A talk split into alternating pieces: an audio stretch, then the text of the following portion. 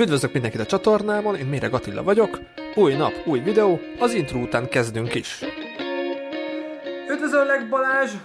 Eltelt pár hónap a legutóbbi beszélgetésünk óta, örülök, hogy újra a műsorban üdvözölhetlek. Szerbusz Attila, én is üdvözlöm a hallgatókat. Ha jól számolom, ez most már a hatodik találkozás, az egy barátok között és egy fél tucat. Kicsit már olyan, mint egy ilyen szappanopera, sajnos ugye a koronakrízissel is így vagyunk, hogy nem szeretnénk, de húzódik, és mindig újabb és újabb felvonások jönnek. Pontosan, pontosan. De adataink vannak, és most már benne vagyunk az őszben, november közepe van, az időjárás is már sajnos őszies. Hogy látod, milyen számaid vannak, milyen konklúziók vannak így a nyár után? Hát ugye tavasszal is, nyáron is elemeztük így a helyzetet turisztikai szempontból. Ugye elsősorban egy olyan körképet tudok adni, és főleg így az osztrák-magyar vonatkozásból. A nyár az nagyon jó volt, tehát várakozásokon felüli volt, nagyon sok kollégával beszélve, szállodás kollégákkal, mind Ausztriában, mind Magyarországon, főleg a vidéki vízpart közeli szállodák, üdülő hotelek, wellness szállodáknál lehetett azt hallani, hogy a július-augusztus minden idők legjobb forgalmát hozta. Elsősorban belföldi vendégek, tehát Ausztriában osztrákok, Magyarországon a magyarok, de ezt előtte egy-két hónappal senki nem merte remélni, hogy ilyen forgalmat tud generálni a nyár a teljes leállás után, ami ugye a tavasz jellemezte egészen húsvétig, és nagyon sokan már ugye látni vélték a fényt az alagút végén, hogy nyáron itt eltűnt a vírus, és tulajdonképpen zabolátlanul lehet tovább csinálni a mindennapi élet és munkarendet úgy, ahogy azt megszoktuk a nagy béke idejében, csak aztán kiderült, ugye így augusztus vége felé, szeptemberben már sejtettük, és októberben bebizonyosodott, hogy a fény, amit ott pislákolni véltünk az alagút végén, még nyár közepén, a sajnos a Corona Expressnek a lámpája volt, ami teljes erővel dübörög, és október végén tulajdonképpen elemi erővel ismét elkezdte tarolni és szedni az áldozatait, mind a gazdaság, mind pedig egészségügyi szempontból, és hát most ennek vagyunk, nem tudom, a közepén, elején, tehát mindenféleképpen benne, és hát nem jók a kilátások, tehát épp most vannak friss közveleménykutatások is így az utasok, potenciális turisták várakozásairól. Itt Ausztriában a Market Agent hozott ki itt november közepén egy friss felmérést, ami minden idők legrosszabb várakozásait mutatja, tehát pessimista az utazási kedv. Az osztrákok kétharmada most úgy véli november közepén, hogy elképzelhetőnek tartja, hogy a téli turisztikai szezonban sehova nem fog utazni. Most ugye Ausztria azért az utazás kis világbajnoka, tehát ez egy döbbenetes adat egyharmaduk, akik elképzelhetőnek tartja, és ebből az egyharmad részből 90%-uk mondta azt, hogy ha mennek, akkor is csak Ausztriában maradnak.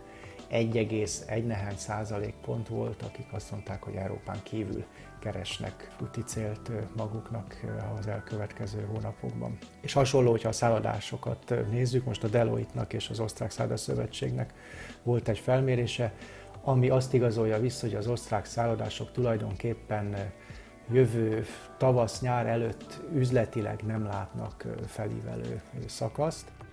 Itt sok mindent említettél, szakszervezet, szervezeteket, politika. Te hogy látod, hogy milyen lobby volt, mennyire tudott a, a turizmus beleszólni, vagy így valamerre irányítani akár a politikai döntéshozóknak a gondolkodását, hogy te mit vélekedsz erről, hogy a lockdownra akár volt valamiféle benyomása, hatása a, a turizmusnak? Hát mindenféleképpen, ugye, mert a, a mindennapi élet, a gazdaság kényszeríti ki ugye a politikai döntéseket is. Ahogy ugye tavasszal is láttuk, hogy mekkora nyomás volt, hogy Németország felé megnyíljon a határ, hogy az osztrák politika mindent elkövetett a német kollégáknál, hogy Ausztria lekerüljön a utazásra nem javasolt célországok között, és megnyílnak az osztrák határok.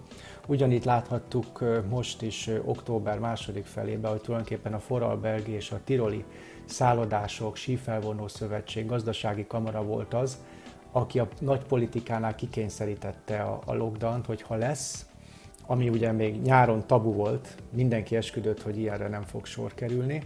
Októbertől pedig a tiroli foralbergi gazdasági szervezetek lobbiztak amellett, hogy ha elkerülhetetlen, akkor minél hamarabb legyen, hogy a jótékony hatásai már legalább decemberre érezhetőek legyenek, és akkor így a január-februári síszezon megmenthető legyen. Hát most az optimista változatban ebben számolnak. Ugye a politikának az a szerepe, és ez egy nagyon nehéz szerep most, hogy megtalálja az optimumot. Mindenki improvizál, azt látni kell. Ugyanígy improvizáció volt ugye tavasszal, amikor az volt a feladat, hogy mindenki maradjon otthon, és megpróbálunk fölkészülni, és az egészségügyet működőképes állapotba tartani. Most nyár után más a lecke, most az, hogy mindenki próbálja meg a tevékenységét végezni, és mellette védekezünk. Na most ezt a két dolgot nagyon nehéz összehangolni, készreceptek megint csak nincsenek, ugyanúgy, ahogy tavasszal, ezért megy az improvizáció. És itt egy nagyon vékony mesdjén kell lavírozni, tehát hogyha bármelyik irányba elvillen, ott dráma van. Vagy az emberéletekben, vagy a gazdasági visszaesésben mérhető. Ugye osztrák gazdaságkutatók, a Wi-Fi szakemberei kiszámolták már, hogy ha így marad, mint hogy most látni lehet mondjuk a november-december, az már közel egy százalékos kiesés a síturizmusba, és hogyha januárban se tud beindulni, akár egy másfél százalékos, két százalékos GDP visszaesést is okozhat ez, csak a turisztikai hatása a kieséseknek. Ugye ez euró milliárdok, 4-6 milliárd euró kiesés az össz 15 milliárdos osztrák turizmus forgalmat, hogyha nézzük. Ugyanakkor a politikának feladata is, hogy megoldásokat szállítson, és itt, mint Magyarországon, mint Ausztriában azért láttunk jó példákat, és meg kell hagyni, hogy magunk között hogy az osztrák kollégákat kicsit olyan nyomhoz kötöttnek szoktuk nevezni, hogy jó kitalált működő rendszerek vannak, könnyű nekük, sok pénz van a rendszerben, mindent a bejáratott módon üzemeltetnek. És most azt kell mondani, hogy ez a korona járvány azért rávilágított arra, hogy itt is nagyon sok kreatív gondolkodó van, és csak ugye olyan megoldásokat, és tényleg maradva csak a szakmánál, a turizmusnál, hogy mondjuk a szállodaszobáit étteremmé alakította át, ami megfelelő volt ugye a korona intézkedések mellett, hogy fölélesztette a szeparé éttermeknek a hagyományát, vagy Bécsbe fixáras kávéházak nyíltak ugye nyár elején, vagy hogy Bécsváros hogyan próbálta nyáron a, a tavaszi lockdown után ugye föl kurblizni a gazdaságot, hogy minden háztartásba küldött éttermi utalványokat, amik nagyon sikeresek voltak, és egy 30 millió eurós pótlólagos forgalmat generált, vagy biciklis tesztelőfutárokat vesznek be, vagy a termékfejlesztés tekintetében nyáron rájöttek, hogy tulajdonképpen semmi nem tiltja, hogy a Duna csatornába is lehet fürdeni, és erre akciókat csináltak. Tehát ez a közgazdaságtanban van ez a Sumpéteri teremtő rombolás, hát tulajdonképpen a rombolást azt a krízis meghozta meg a koronavírus magától, és hogy mit tudunk innovatív módon ebből továbbfejleszteni, hogy egyfajta egy ilyen teremtő építkezés és termékfejlesztés legyen turisztikai szempontból. Ez itt most a nagy lecke, és itt ugye kéz a kézben a gazdaság, a politika, az egészségügy nézi, monitoringozza a rendszert, és próbálunk ugye ezen a vékony ösvényen, hogy minél kevesebb halott, illetve egy halott sem, mert egy is sok, és a gazdaság pedig tudjon lehetőségekhez képest valamennyire működni. A nézőknek mondom, ez most már általános információ, hogy a nyári zenei fesztiválok közül valószínűleg több el fog vérezni, mert ezeknek a fesztiváloknak már most el kell kezdeni a szervezését. Te hogy látod itt az előző válaszaidban is mondtad a improvizációt, a kreativitást, ha jól alakulnak a dolgok, és nyáron lehet különféle programokat, fesztiválokat szervezni, erre a szerzők akkor az utolsó pillanatban, vagy amikortól lehet, akkor fognak reagálni, mert most, most várakozás van, nincsen semmiféle biztos információ, hogy ugyanúgy majd tavasszal elő kell venni ezeket a kreatív, kreatív erőket és improvizációkat? Tehát a kreativitásra mindenféleképpen szükség van. Ausztriában annyival könnyebb a helyzet, hogy itt az osztrák kormány pontosan a rendezvény szervezés logikája miatt. Tehát mondjuk egy tavaszi fesztiválnak a szervezés az nem tavasszal kezdődik el, hanem már előtte fél évvel, sőt van, hogy egy évvel ugye a nagyobb fesztiváloknál, hogy itt létrehoztak októberben egy védernyőt, egy 300 millió eurós védernyőt, ami pont egy ilyen bizalomerősítő, hogy kezdjék el a rendezvényszervezők, fesztiválszervezők szervezni a jövő évi fesztiváljaikat, ez ad egy pozitív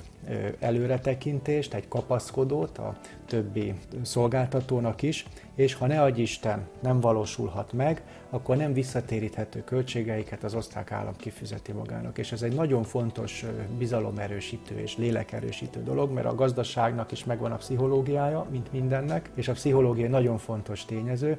Ha elkezd tervezni, jövőbe gondolkodni, akkor az ugye rengeteg plusz dolgot húz magával, és ennek pozitív multiplikátor hatásai vannak, mint hogyha csak várunk karbatett kézzel, hogy akkor majd hogy lesz valami. Úgyhogy ilyen szempontból itt az osztrákoknál látok egyfajta ilyen versenyelőnyt, hogyha minden jól megy, akkor ők könnyebben tudnak majd egy ilyen repülőrajtal indulni, legalábbis ami a rendezvény, meg a fesztivál szektort érinti. Így néztük a múltat, a nyarat, néztünk egy picit a jövőbe tavaszra, nyárra, de itt van a karácsony, a karácsonyi vásároknak az ideje.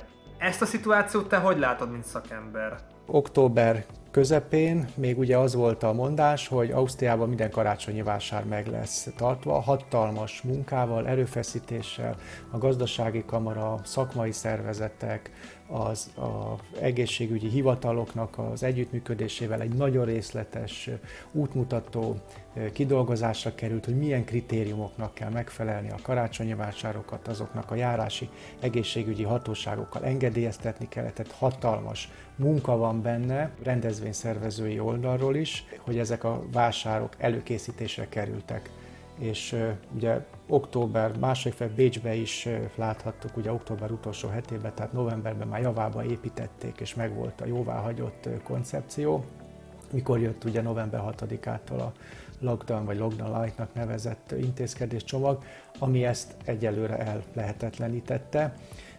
Nagyon lelkesen készültek Grazba, Salzburgba, Linzben még plusz helyszínt is, idén a Domtér is egy plusz karácsonyi vásár helyszín lett volna, ami egy gazdagodás a korábbiakhoz képest, és ezt nagyon sokan a turisztikai szakmában is egy ilyen reménysugárnak tekintették, és ebbe kapaszkodtak, és csomagtúrákat szerveztek rá, hogy legalább a belföldi turizmus ezáltal, mint egy fix termék beindítható legyen de úgy látszott, vagy úgy látszik most, hogy november végéig ez a remény, ez biztos, hogy elszállt. Egy szimbolikus kép, ugye november másodikán Bécsbe terrortámadás, háromnapos gyásznap, a Bécsi Városháza tetején ott lobog a fekete gyászzászló, előtte pedig a félbehagyott építkezése a karácsonyi vásárnak, tehát egy szívbe markoló kép, és a jelenlegi helyzetet nagyon szimbolikusan mutatja, hogy képzeljük el, hogy az adventi koszorúnak már föltették a négy gyertyáját a kapu ívére, és középen meg ott leng a fekete zászló. Tehát nagyjából ez az a kép,